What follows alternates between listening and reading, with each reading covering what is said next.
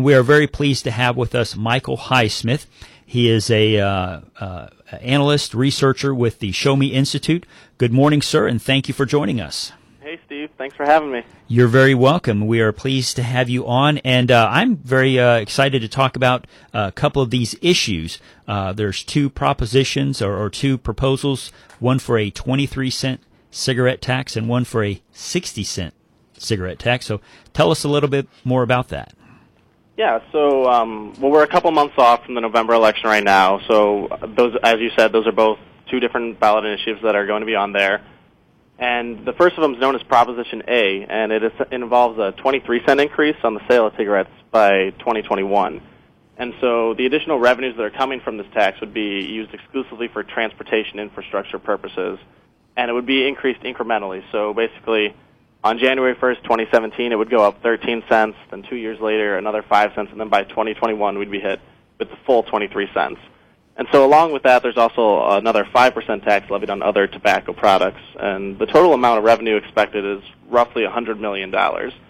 So then on the other hand, you have the second amendment known as um, Constitutional Amendment 3.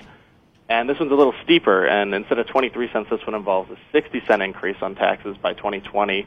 And along with that, another 67 cent tax for companies that weren't part of the Master Settlement Agreement back in 1998.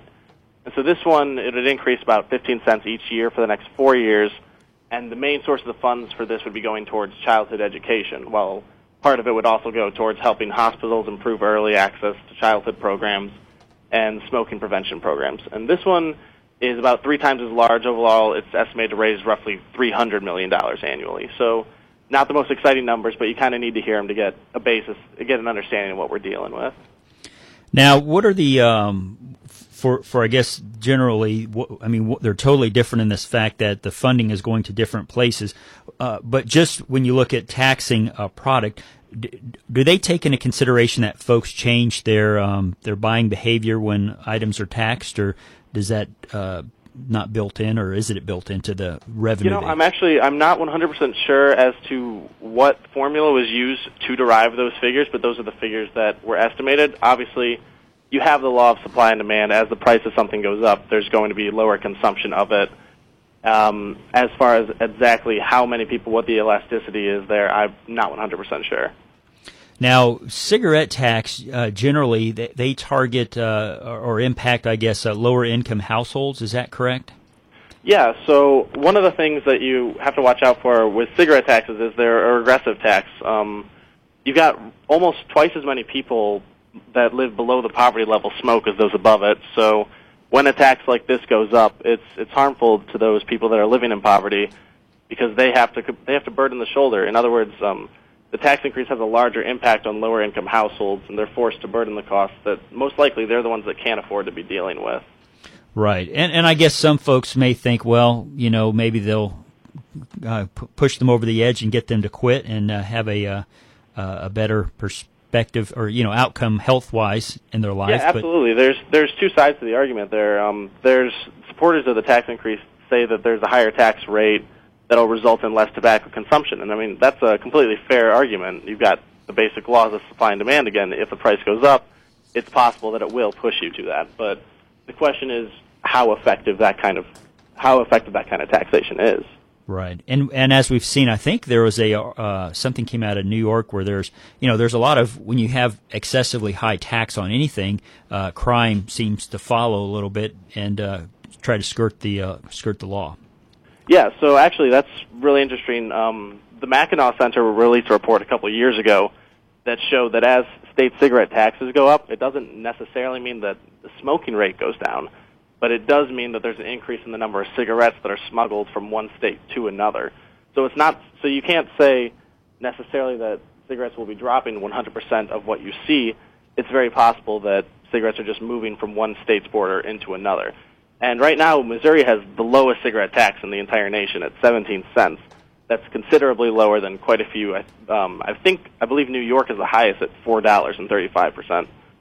So there's um, there's there's a huge difference across the board, and there's definitely the possibility that if Missouri's taxes go up, then you will have less people that are coming across the border to make the purchases here. Now, the I think it was at uh, the Proposition Three, the one for sixty cents. Uh, now that one has an interesting feature that uh, increases taxes just a portion of the tax just on those uh, producers who were not involved in the master plan. Why was there a segment of the uh, cigarette manufacturers that were not involved in the master plan? You know, that's actually a great question, and I I wish I could give you the full answer there. But the fact of the matter is that back in 1998, when the master settlement agreement went through, it was the larger tax companies or the larger tobacco companies, excuse me. The larger tobacco companies were the ones who had to pay the settlement, and they're indefinitely paying this it's roughly $10 billion annually to the states as compensation for these adverse health effects. And, and so with this, with this um, 60 cent, with the additional 67 cents that would go along with it, the idea behind it is it would level the playing field for big tobacco. And if I understand uh, from my limited view is or understanding is that uh, the smaller ta- uh, tobacco companies either did not engage in the practices that um, that caused the big tobacco to get into trouble in the first place, or they might be new companies. And so, why would you tax or penalize a company who had no involvement in the behavior of, um, you know, suppressing, you know, the facts of uh, the negative facts about tobacco use? Right, exactly. And I mean, basically, the the main thing that we can see here is that there there's these two taxes, and while while there may be that tax that might level the playing field, it might not. What we really need to be looking at is necessarily where these taxes will be going, what uses they'll be put to. And I I think generally speaking it's probably it's it's good public policy that if you're going to be taxing an issue, if you're going to be taxing a activity in order to fund an issue, you want some kind of an association between the two issues. For example, if you want uh, to fuel transportation, you should, you have a fuel tax, you have toll roads, those kind of things. But when you're dealing with cigarette taxes, there's not much of a relationship between transportation and education as there is with cigarettes. It doesn't it doesn't make a whole lot of sense from a public policy standpoint. Would there be a better way that you would uh, on the on the childhood? Because obviously you mentioned the the um, uh, fuel tax and uh, uh toll roads as being a, a way to fund transportation. Uh, I guess is it just raising the overall general uh, tax would be a more public policy issue for the early childhood health and education? Yeah, I mean, exactly. Just like you said, there's there's different ways that it could be it could go about there in order to have better funding, but in order to target a specific group of people, in order to target smokers for this, it's it's difficult. You have to take a step back and say, is there an association here? Does it really make sense to be targeting smokers in order to to fund an activity that they may not be benefiting from? Right. Well, um, what would happen if both of these uh, propositions passed? Well, so it's interesting you asked that, um, Steve. Right now, the 23 cent uh, proposition, Proposition A, actually has a clause in it that says if another tax proposal is on the ballot, then this one will not be on the ballot. Essentially, anything that goes with it will be null and void. And there's been a couple lawsuits that have been taking place in order to make sure that the 60 cent proposal doesn't get on the ballot. There, there were a couple issues. Um, one of them was regarding the petitioners who signed it, whether the signatures were valid or not, because the initial proposal that they signed, there was an issue with the wording on how the tax would keep up with inflation. And since there was an issue in the summary, the argument is that the petition signatures didn't really know what they were signing, and the ballot shouldn't be counted. And so it's it's still up in the air as to exactly how this will all play out. But as it stands right now, they're they're both scheduled to be on the ballot. Yeah, that's that's what it's looking like right now, to the best of my understanding. And so the courts uh, now is the one is that up in Cole County for the. Um, yeah, that's where the lawsuit's taking place. And any idea on what you think uh, the outcome might be?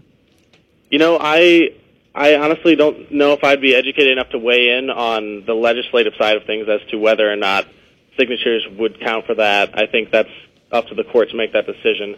But the the same issue that I mentioned earlier applies to both of these taxes, with regardless of which one would be on the ballot, regardless of which one we'd be looking at. It's important to look at where the money is going, and it's important to look at if it's being put to a good use.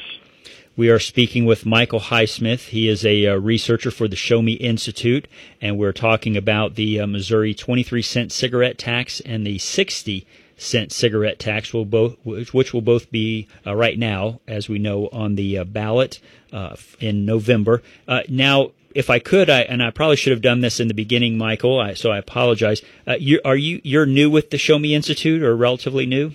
Relatively, yeah. I've been at the Show Me Institute for about three months now. Okay, if you don't mind, uh, you know we we we always enjoy uh, having uh, different uh, folks from the Show Me on. Uh, just give us a little bit about yourself and background and how you found yourself at the Show Me.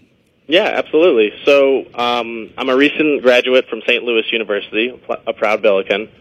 Uh, I I graduated this past year, and I started working at the Show Me Institute. Actually, last year I was an intern, and I just I loved being in such a such an environment that was so open to research and opening to to these to following different policies, and it was it was just so interesting for me that I I applied for a full time job, and wouldn't you know the internship worked out, and here I am today.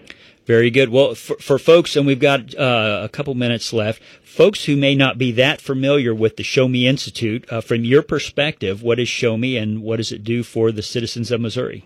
Yeah, so the Show Me Institute is Missouri's free market think tank. So what that basically means is that we take a look at public policy, we study public policy problems, and we develop proposals to increase economic opportunity, to increase individual liberty for people who live in Missouri. And so we promote these studies, or we promote these solutions by publishing studies, briefing papers, and we, in general, we try and just help the public have a better understanding of the issues that are going on some of these things can be kind of hard to understand unless you're able to dig around and get a better feel for it. So basically, we just try and educate the public, and we try to improve the overall quality of life in Missouri. Very good. And where can folks go to get more information about Show Me? Uh, you can go to showmeinstitute.org, or you can follow us on Twitter at ShowMe. And that's uh, so. We'll be very interested to see uh, what happens. I guess with the court case, is there any chance that they're going to get it wrapped up before November? Um, it's possible. I can't say for sure, honestly, but it, it's definitely possible. Well, that would be interesting. Uh, I guess the interesting thing would happen if these court cases are still running, um, and then they both pass, or I mean, you know, it, it, yeah, absolutely. I think it's gonna. It's very. It'll be very interesting to see how things will play out, and honestly, only time will tell. And and to have the courts uh, involved in these things uh, really uh, throws a dynamic that, just like you said, nobody really knows. Right, exactly. Well, Michael, we, we very much appreciate your time, sir. And um, the fact of the matter is, it'll be interesting to see all the results of the election. And this is just one of many. Uh, so, you know, we'll just don't forget to vote, folks. Get out there. If you aren't registered, you need to get registered. So, uh, Michael, thank you, sir, again for your time. No problem. Thanks for having me, Steve.